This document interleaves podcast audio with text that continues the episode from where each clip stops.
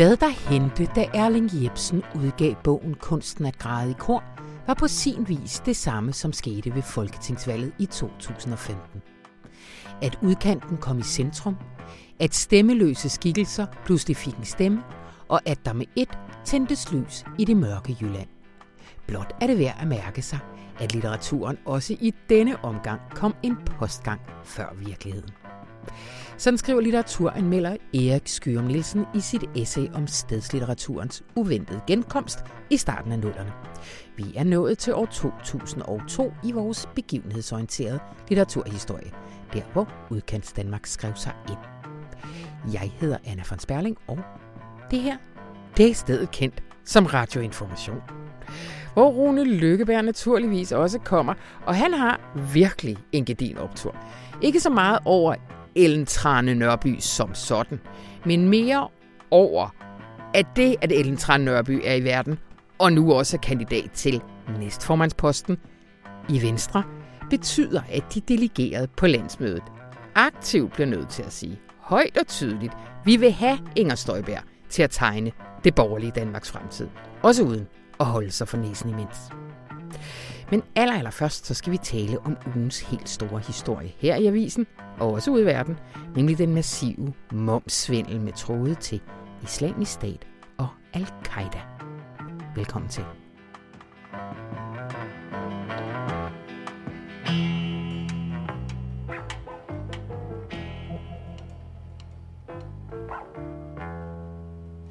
Formodet momsvindel trækker tråde til islamisk stat og al-Qaida. Det kan man den her uge læse på forsiden af Information. Og velkommen til jer, Sebastian Gerding og Bo Elkær. Tak, Når vi går videre, tak. ser vi lige, at øh, I har lavet det her sammen med en tredje kollega, Lasse Skov. Men han var herinde og snakke sidste uge om oksekødsrapporten, så vi synes, han spiller for smart ja, lige nu. Og vi har også lavet det sammen med tre fremragende kollegaer over på Jyllandspostens erhvervsmedie Finans. Det her er en kæmpe stor historie, og der er enormt mange indgange. Men, men lad os lige få sådan lidt øh, adresser på, selvom det er jo faktisk lidt paradoxalt, fordi adresser jo er dækadresser i den her sammenhæng. Men lad os lige starte, Bo her, jo. i en nedlagt kiosk på Vesterbro. Ja, der ligger en hjørnekiosk. Mm-hmm. Eller, der, der lå en hjørnekiosk. Valdemarsgade 22. Mm-hmm. Den havde også adresse Frederiksdagsgade nummer 1. Og inden i den her kiosk, der var der sjældent øh, hylde, varer på hylderne. Det var sådan, hvad skal man sige, en, noget nødlidende kiosk. Øh, der sidder sådan nogle mænd inde i baglokalet og snakker sammen, og ude foran kiosken, der står der nogle unge mænd og ryger has. Mm-hmm. Og der er mhm. sådan en eller anden form for skummelt leben omkring den der kiosk. Og så er der indregistreret nogle virksomheder derinde. Ja. Nogle af dem har adresse Valdemarsgade 22, og nogle af dem har adresse Frederiksdagsgade 1, men de bor i det samme lokale. Mm-hmm. Hvad leder det, hvad, hvad leder det frem til? Ja, jo. Altså, når man så går ind og kigger på de her virksomheder, ja. som holder til inde i den her kiosk, hvor man kan sige, det er svært at finde deres fysiske tilstedeværelse. Nogle af dem er sådan set kun, hvad skal man sige, eksisterer kun, og det er gåser øjne, i den postkasse, der hænger ude på døren på kiosken. Hvis man går ind og kigger på de direktører, der er i de her virksomheder, så dukker der nogle navne op på nogle personer, som man så kan spore tilbage til Spanien, til øh, den by, der hedder, til den enklave i Nordafrika, der hedder Melilla, som er sådan en spansk by, der ligger i Marokko. Mm-hmm.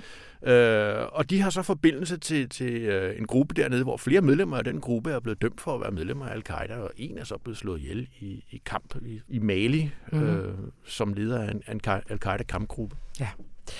Vender tilbage til det. Sebastian Gerding, I har i samarbejde, som du sagde, med Jyllandspostens erhvervsmedie Finans i de seneste måneder lavet sådan en ret omfattende kortlægning af de her store momsvindel-sager, og har ligesom øh, zoomet ind på et netværk af 14 forretningsmænd. Kan du mm. fortælle om det? Ja, altså det vi kunne se var, at ved at gennemgå de her meget store øh, forskellige momsvindelkomplekser, hvor nogle af dem har været for retten, og nogle af dem øh, ikke har været for retten, kunne vi ligesom se, at der var en masse forskellige ting, der gik igen. Altså nogle af selskaberne handlede med hinanden, nogle strømmandsdirektører overlappede mellem det ene del af netværket og den anden del af netværket, og der var ligesom forskellige ting, der, der, der tydede på, at der ligesom var en masse ting, der hang sammen. Øh, og det hang sammen på en måde, hvor der altså forsvandt en hel masse øh, penge øh, i, den, i den forbindelse. Hvad og det, er en hel masse penge? Jamen det er omkring 800 millioner kroner, ja. øh, kan vi se øh, i ubetalt øh, skat og moms osv. Ikke? Det vi så også kunne se var, at, øh, at der var de her to øh, jihadister, iblandt de her øh, forretningsmænd, hvoraf den ene øh, er en, som øh, senere, eller som i 2017 blev fængslet øh, i USA, nej, i Spanien for, for terrorfinansiering, mens den anden øh, ligesom er en, en, som offentligheden ikke har hørt om før, øh, som vi har valgt at kalde øh, Kemal, øh, og som, øh, som vi så har fundet ud af øh, er død i, øh, i islamisk stat ifølge øh, PT. Øh, og det var ligesom, det her var ligesom, der er alle de her penge, der er alle de her forretningsmænd, som som bruger pengene på hvad som helst, altså biler og alt muligt. Øh, normale ting, man bruger svindelpenge til, men indblandet i det her er der altså også de her jihadister, som vi synes, det var rigtig interessant på at se, hvad har de ligesom, hvad har de ligesom lavet, og kan vi finde ud af, hvor de her penge er gået hen. Ja. Før vi lige går videre, Boelk her, vil du ikke lige give din allermest magiterning pædagogiske forklaring på, hvad momsvindel er? Jo. Øh, altså Grundlæggende går det ud på at sælge en vare med moms, og så lade være med at afregne momsen til statskassen. Mm-hmm. Så kan du score de her penge og putte dem i lommen. Øh, så kan man så lave den lidt mere udvidede version, som er det, der hedder en momskarusel, hvor du ikke behøver at sælge varen. Der behøver ikke være en køber i den anden ende. Du kan lave en, et, et setup, hvor du handler med dig selv, og så kan du få refunderet den moms, som du betaler til dig selv. Øh, det du kræver, det er, at du skal have en, øh, et skraldespandsselskab, det vil sige et firma, som, som har, et firma, som har en stråmand øh, og en fobadresse, som er der, hvor at skattegælden skal parkeres. Det her firma importerer din vare til Danmark, øh, og så sælger den straks varen videre til dit eget lovlige firma, som er der, hvor du kan overleve en, en myndighedskontrol. De kan gå ind, og så kan de se, din faktura er i orden, din bogføring er i orden, din, din, der er revision osv. Alting ser fint ud på papir. Øh, det her lovlige firma sælger så varen videre ud af landet. Øh, og det vil sige, at du øh, har betalt moms til dig selv i dit strømmandsselskab, øh, og så sælger du varen videre ud over, ud over landegrænsen uden moms. Og så går du til statskassen og siger, det her vil jeg gerne have refunderet, og så siger statskassen, jo jo, selvfølgelig, og så får du refunderet mm-hmm. den moms, som du har betalt til dig selv. Den, der køber varen i den anden ende, på den anden side af landegrænsen, er dit eget strømmandsselskab, som du har oprettet i et andet land som nu sælger varer videre til et lovligt selskab. Du har oprettet det samme andet land. Det vil sige, at du laver det samme setup spejlet i det andet land. Så når du har et lovligt firma, som køber din vare af dit strømmandsselskab, øh, og som straks eksporterer varen til dig selv tilbage i Danmark, og så får du refunderet momsen. Og hvis det for eksempel er i Tyskland, jamen, så kommer den tyske statskasse og siger, ja, naturligt, og så får du dine penge der. Øhm, og så har du varerne tilbage i dit strømmandsselskab i Danmark, og kan sende dem til dig selv, og kan eksportere dem til dig selv og kan sælge dem til dig selv, og kan eksportere dem til dig selv. Og for hver gang, at de her varer krydser landegrænsen, jamen så får du så refunderet momsen fra statskassen, enten i Danmark eller i Tyskland. Og for hver gang, at de her varer krydser landegrænsen, skal du jo så i princippet afregne momsen den anden vej for dine strømmandsselskaber. Mm. Men det gør du jo ikke, fordi det er jo strømmandsselskaber, der er direktøren væk. Mm. Helt konkret, så kan vi lige vende tilbage til Kamal, fordi I fortæller i fredagsavisen en, en sådan mere detaljeret historie om, hvordan han har gjort det. Og det starter øh, meget illustrativt med en USB-stik i en BH. Mm. kan du ikke lige fortælle om det, Sebastian? Jo, altså det er fordi, at øh, et af de spor, vi har efter Kemal, det stammer fra, øh, fra en svensk retssag, hvor der er en, øh, en kvinde, der bliver dømt, og hun havde gemt mange af dokumenterne, eller hun havde egentlig ikke gemt dem, de lå bare i, i hendes BH på et USB-stik. Øh, og, og nogle af de dokumenter viste ligesom, at, at hun havde haft en meget omfattende korrespondence med Kemal omkring hele det her, øh, hele det her svindelkompleks, som de havde gang i øh, i Danmark og, og i Sverige. Hvor de øh, kalder hinanden moms og skat. Præcis. Han hed moms, og hun hed skat. Det er jo meget fint, det hele. Øh, og der, blev, der forsvandt en hel masse, både moms og skat, øh, i deres øh, forskellige forretninger. Hvad var det konkret, de øh, øh, handlede med? Jamen det var for eksempel sodavand. Ja. Altså så, så blev der importeret sodavand fra Danmark til Sverige, øh, og så stod det på et lager natten over i, på Malmøegnen, og så blev det kørt tilbage tværs over Storebæltsbroen. Og på papiret blev det afleveret ved den der kiosk inde i Valdemarsgade, hvor der så aldrig har været en lastbil inden af den størrelsesorden, som vi snakker om. Altså der kommer flere gange om ugen kommer der en lastbil med 33 paller sodavand ind et eller andet sted i København. Øh, og ja, vi ved faktisk ikke præcis hvor, men på papiret blev de afleveret mm. i Valdemarsgade. Mm. Men det har været alt muligt. Det har også været CO2-kvoter. Mm. Ja, ja. Altså, som skriver plejer at sige, de svindler med alt, hvad der ikke kan sømmes øh, fast i gulvet. og der er CO2-kvoter, og ligesom de her immaterielle aktiver er ja. jo ekstremt smarte, fordi der så slipper du rent faktisk for at øh, køre en lastbil frem og tilbage øh, over broen. Du kan sådan set bare flytte noget papir øh, rundt. Så der kan du ligesom lave nogle karuseller, som, øh, som kan gå meget hurtigere, fordi øh, det er en kvote, du svindler med, eller et, øh, en eller anden form for øh, et stykke papir i stedet for en fysisk vare. Ikke? Altså fordi frosne kyllinger, de kører jo rent faktisk øh, højst sandsynligt frem og tilbage. Ikke? Ja. Så, så altså det kan simpelthen ske, at, at CO2-kvotehandel, momsvindel er blevet brugt til terrorfinansiering. Altså kan det ikke blive meget mere øh, starten af nullerne? Eller det kan man sige. Ja. Altså, øh, I kiggede meget indforstået på hinanden der. Nå, nej, nej. Hvad hedder det? Det er fordi Skipper, han har skrevet om CO2-kvoter i fem år, eller 10 ja. år, eller et eller andet. Han har virkelig... Øh, han har virkelig godt styr på hele den, hele den bæk. Så det er i virkeligheden det sjove, eller hvad skal man sige, det er måske ikke så sjovt, men det interessante er, at, at vi kan ligesom, altså de her svindlere, som starter i CO2-kvoter, de ryger over i sodavand, og øh, Skipper han kunne tegne et ark på, øh, på størrelse med en væg med de her forskellige øh, folk, der er involveret, øh, og som er i kvoterne, så er det lige pludselig herover, så er det lige pludselig herover. Og det er i virkeligheden ligesom det der, vi har prøvet at kondensere til at sige, der er det her netværk, de lærer af hinanden, de bruger den ja. samme infrastruktur, de bruger de, øh, ens strømmænd. Der er ligesom et eller andet, der tyder på, at der, øh, der er nogen, der lærer hinanden, hvordan man gør, øh, og det koster staten rigtig, rigtig mange penge. Ja. Skulle vi ikke lige rykke til en, en, uh, endnu en adresse, en grå betonbygning i Hvidovre? Ja.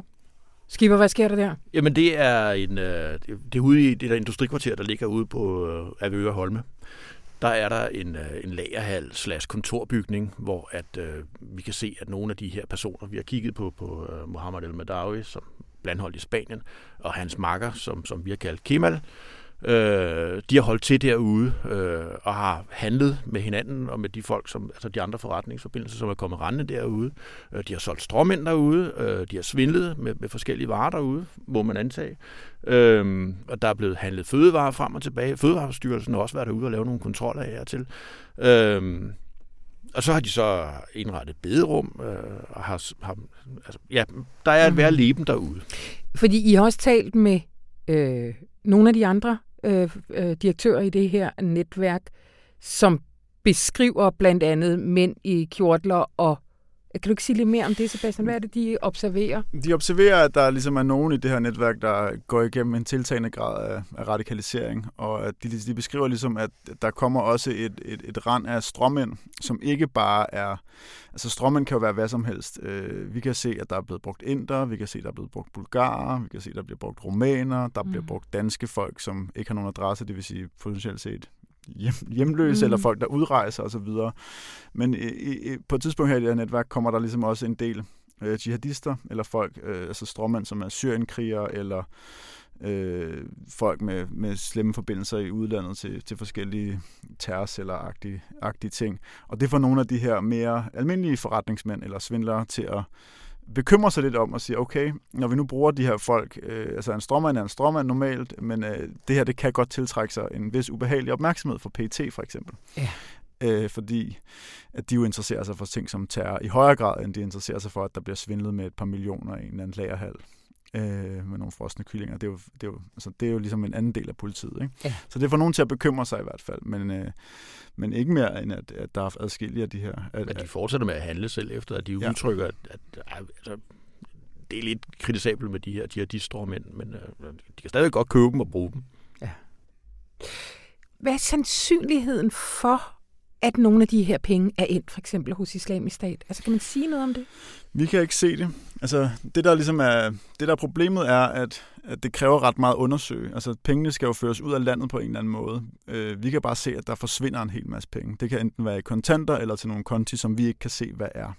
Øh, så det er ligesom ikke noget, øh, vi, kan, vi, vi kan sige noget fuldstændig nalfast om. Vi kan bare se, at der forsvinder en masse penge og der snakker vi mange millioner mm. i, i selskaber, som, som de her folk, som er øh, militante islamister, øh, altså som tager til islamisk stat. Der forsvinder rigtig mange penge øh, der.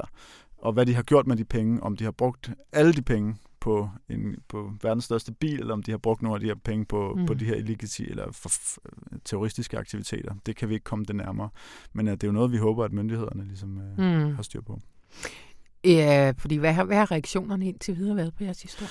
Justitsministeriet har, øh, har skrevet, at, øh, at det, er, det er jo øh, meget generelt, at det her det er jo forfærdeligt, det der, øh, at, det, at den slags sker, og at øh, de, det vil nu se på, om, om der skal ligesom gøres noget mere fremadrettet.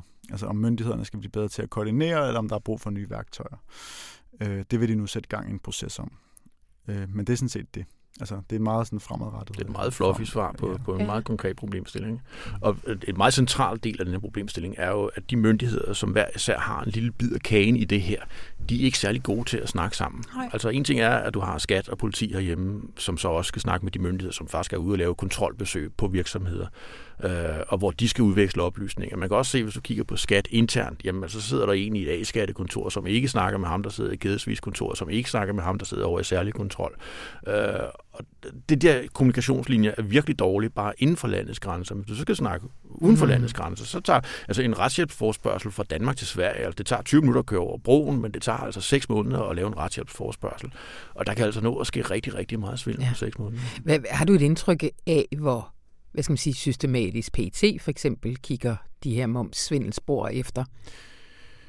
Øh, altså, der kigger man jo virkelig ind i en sort kasse. Ja, det må man sige. Altså, jeg håber da, at det er noget, som der har deres fulde opmærksomhed. Ja.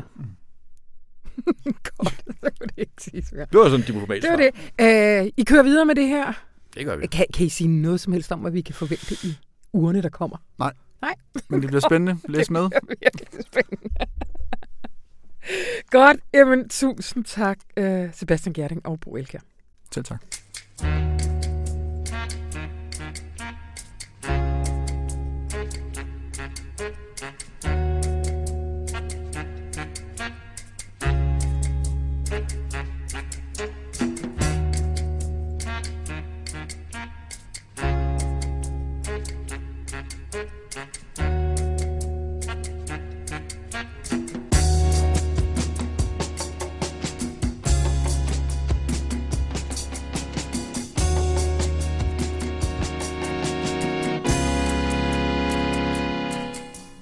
Hej Rune.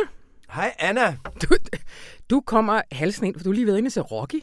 Nej, jeg har været Rambo? Rambo. Rambo. Ja, jeg sad sådan, fordi vi har snakket om i går, at jeg blander rundt i Rocky og Rambo, og det gør alle kvinder over 40. Og så var jeg virkelig sådan koncentreret, nu skulle jeg sige det rigtigt, og så sagde jeg det Ja, forkert. men nu skal jeg fortælle dig en lille historie derhjemmefra. Ja, kom med den. øh, min søn og jeg, vi havde Rambo-aften den anden aften. Mhm. Mm-hmm. Og så så vi så, så vi så nogle Rambo-film. Og så sagde min søn, som er 14, han sagde, far, ved du godt, at mor har forvekslet Rocky og Rambo. og det grinte vi så utrolig meget af.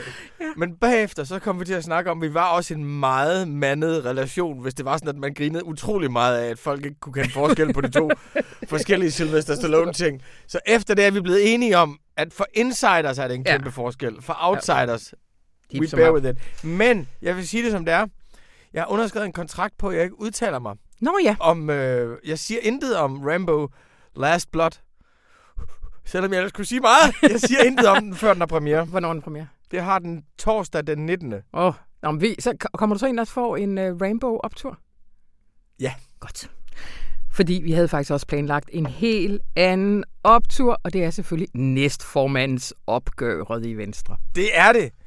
Vi har jo siddet på Dagbladet Information, du og jeg, i små 85 år, og undret os over, at Inger Støjberg bare var fredet i det borgerlige Danmark. Mhm. Mm-hmm. Altså, det er for mig genuint underligt, at det at stemme borgerligt i Danmark, det er at stemme på, at Inger Støjberg, hun er fredet. Altså, at ligegyldigt hvad hun foretager sig, så har der altid, et, øh, så har der altid været, alle de borgerlige partier har fredet hende, og hun kunne ikke blive draget til ansvar, så kunne Venstrefløjen råbe og skrige, at det er sådan, okay, det kan godt være, at I er enige med udlændingepolitikken, men sådan en ulovlig instruks, Mm. at det er ikke noget, men det er som om, hvad Inger Støjberg gør, det bifalder det borgerlige Danmark. Så hun Ja. er ligesom, og selvom vi kan jo godt se, at der er mange af dem, der holder sig for næsen, når de gør det, men det er bare. Mm. åbenbart, jeg kan ikke komme med et tilsvarende kompromis, vi på Venstrefløjen har indgået. Kan du det? Mm, nej, men vi kan, vi kan tænke lidt over det. Ja, Det ville være klædeligt. ja. vi prøver at finde det inden jul. Men jeg har ikke kunne forstå, hvorfor at hun måtte alt, og de alle sammen holdt hånden over hende, hvorfor hun var urørlig. Og så fik vi jo så Jakob Ellemann som formand. Det får vi jo angiveligt. Mm. Mm, mm. Jakob Ellemann han meldte sig ud af Venstre i 2007, fordi han var så rasende over, at Karen Jespersen blev, øh, blev medlem af partiet og ikke brød sig om hendes retorik og hendes stil. Så der synes vi, han var hædersmand. Så glemmer vi, at han meldte sig ind i Liberal Alliance. Lad det ligge. Han var en hædersmand, ikke? Ja.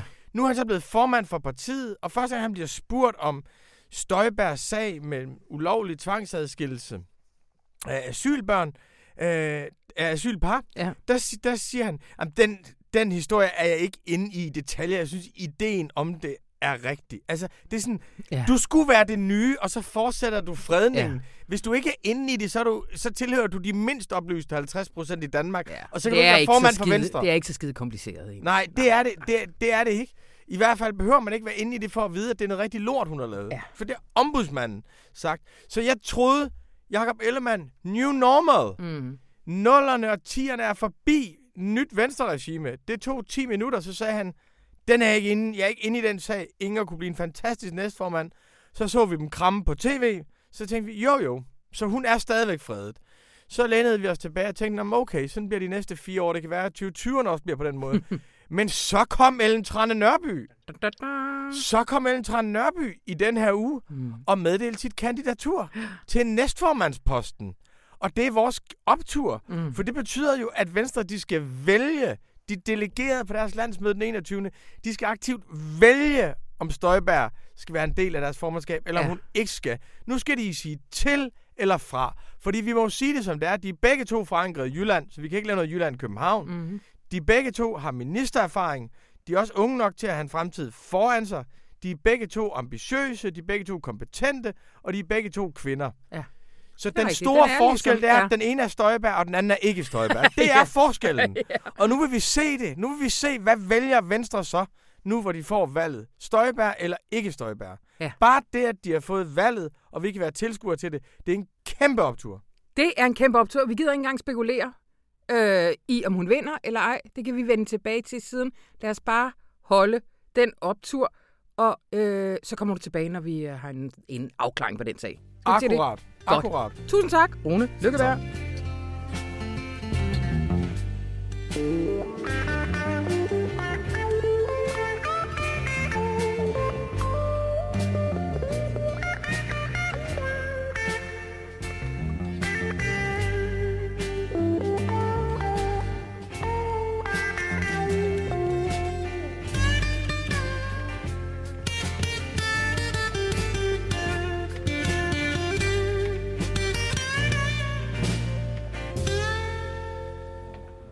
Nå, hvordan går det så ellers derhjemme, da? Er jeg far ordentligt ved? Hold det næse for dig selv.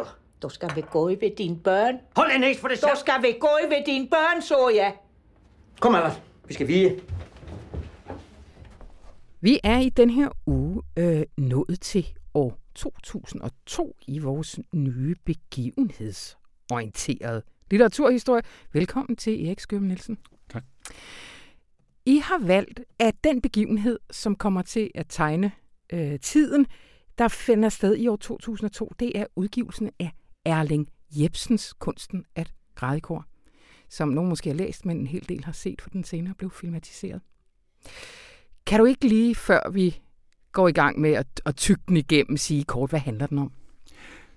Det handler om, hvad vi vil kalde en øh, dysfunktionel, eller en rimelig dysfunktionel, eller en urimelig dysfunktionel familie, øh, hvor faren på en gang er øh, en mægtig patriark og samtidig et skvat.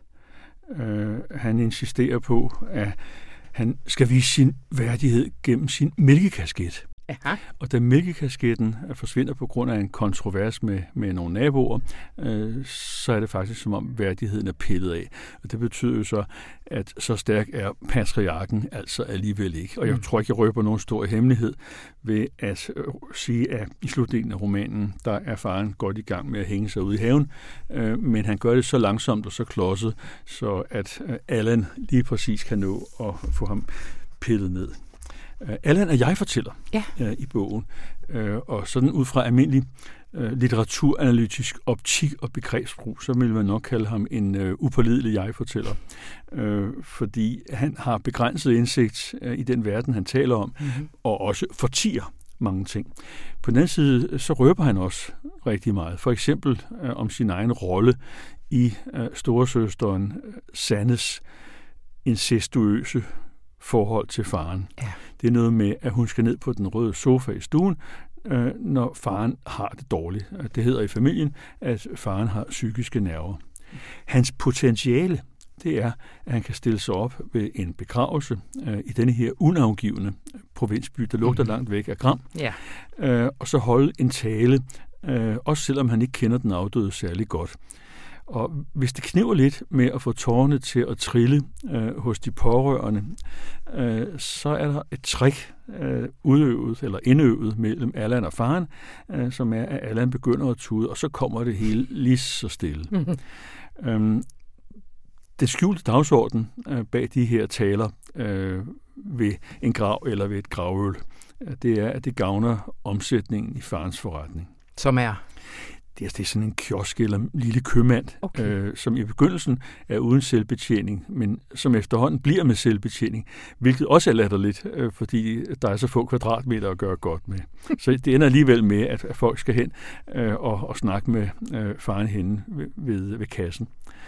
Øh, så den er for så vidt fuldstændig standardmæssig, øh, altså en øh, skæv opvæksthistorie, som handler om øh, det medvidende, medskyldige øh, og alt, alt for tidligt voksne barn. Ja. Men samtidig øh, så er det jo altså også øh, historien om en generel tilstand mm. i vores samfund, øh, hvor strukturerne ulykkeligvis er blevet brudt ned. Altså faren i kunsten og grædekor er jo ikke den eneste slappe fis, som giver sig ud for at være patriark. Mm. Derudover kan man sige, at øh, Erling Jebsens roman øh, er prototypisk øh, for litteraturen efter årtusindeskiftet, derved, at den er stedsorienteret ja. og for, for så vidt meget lokalt øh, forankret, men at det sted ikke er særlig specielt. Ja. Altså, det ligner øh, Stavn, øh, som Jens Merup Sørensen skildrer i, i Mærkedage, og det har træk til fælles med Aalborg, eller Sulsted, mm-hmm. øh, hvor Bent Vind Nielsen voksede ja, op. Ja. Um, så på, på sin vis kan man godt give uh, litteraturforsker Dan Ringgaard ret i, at uh, stedet er ikke mere noget specifikt. Det er så at sige blevet deterritorialiseret. Mm-hmm. Samtidig med, at muligheden pludselig foreligger for at fylde det med et specifikt indhold. Ja. Altså den der dobbelthed af, at stedet er ikke noget særligt, men pludselig kan det blive bolig for noget særligt, nemlig nogle ganske bestemte konflikter og, og tematikker, mm. øh, som i høj grad er historisk sensitive. Du, du, du, som du siger, så nævner Erling Jebsen ikke Gram. Men, men vi ved... Øh, og han er meget tæt på. Han er meget, meget tæt på. Fordi der står om en dame eller en kvinde, som druknede sig i Slotssøen.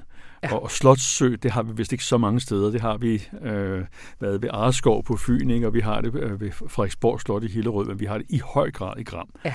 Så den er meget, meget tæt på. Og Gram blev jo øh, voldsomt kendt en, nogle år efter i valget i 2015. Det gule Danmark, der var Gram ligesom centrum for. Du skriver netop, at, at Erding Jebsen han ligesom foregriber, hvad der, hvad der også sker øh, ja. politisk nogle år efter.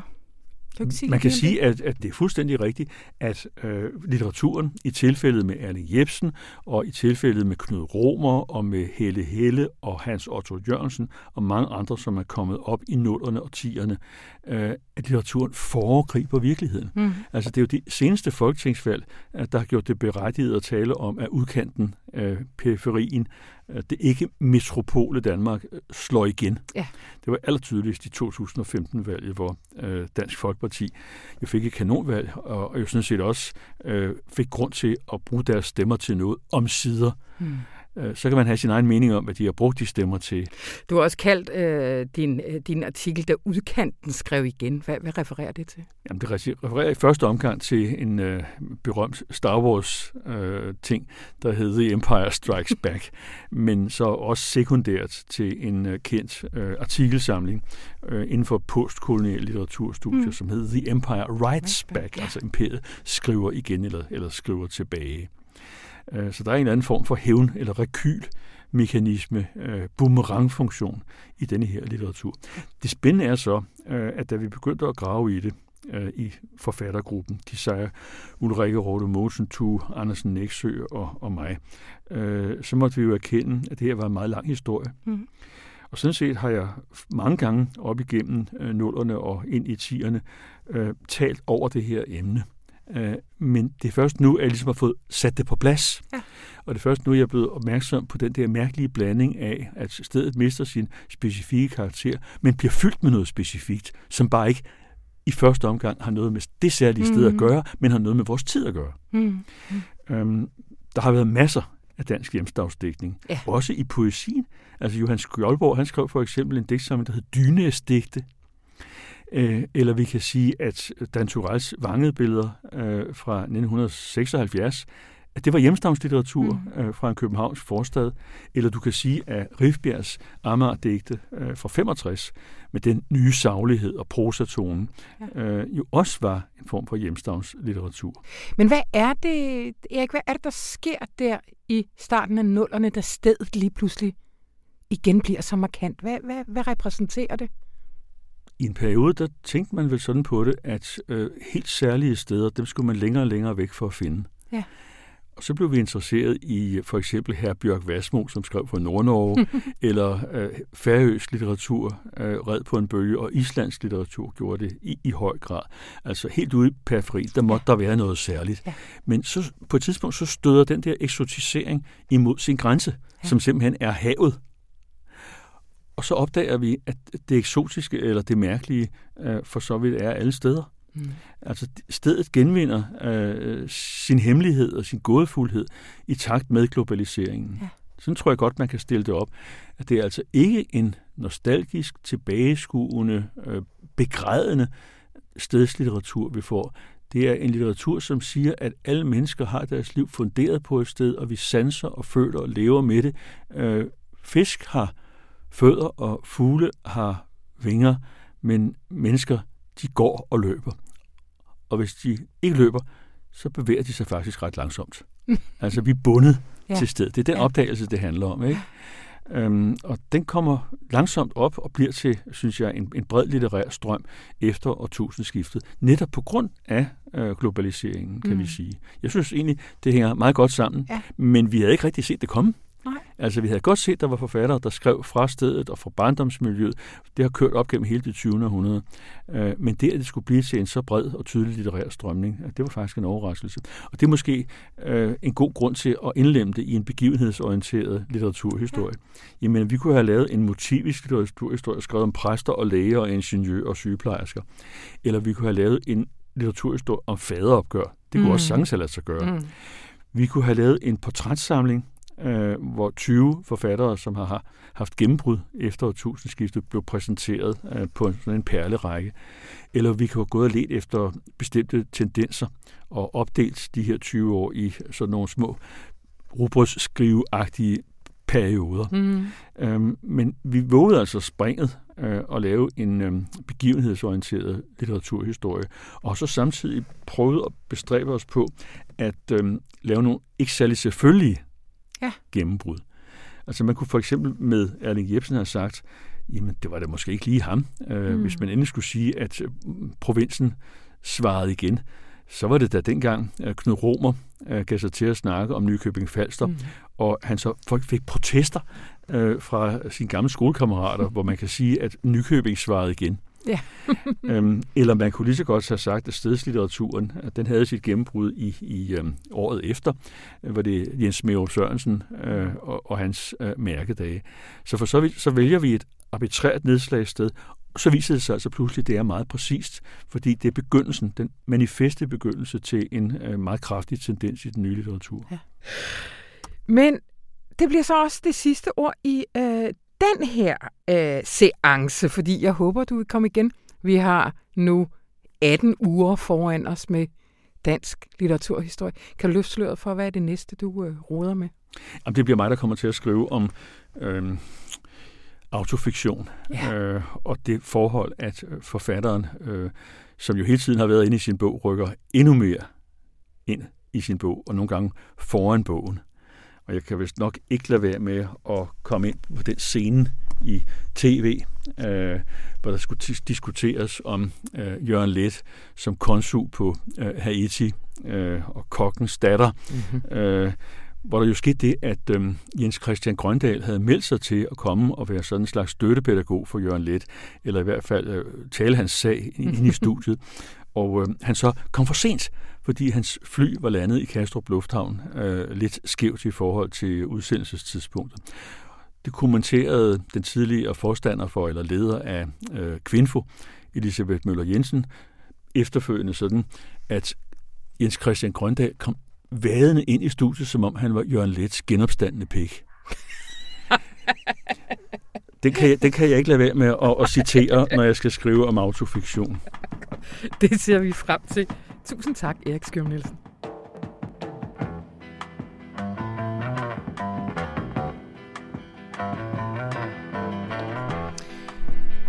Det var alt, hvad vi havde plads til denne gang. Jeg håber, I lytter med i næste uge, og hvis indtil da I sidder og keder jer en eller anden dag, så smid lige et par stjerner eller hjerter, eller hvad det er, man smider derinde, hvor at du finder dine podcasts, fordi så bliver vi så glade.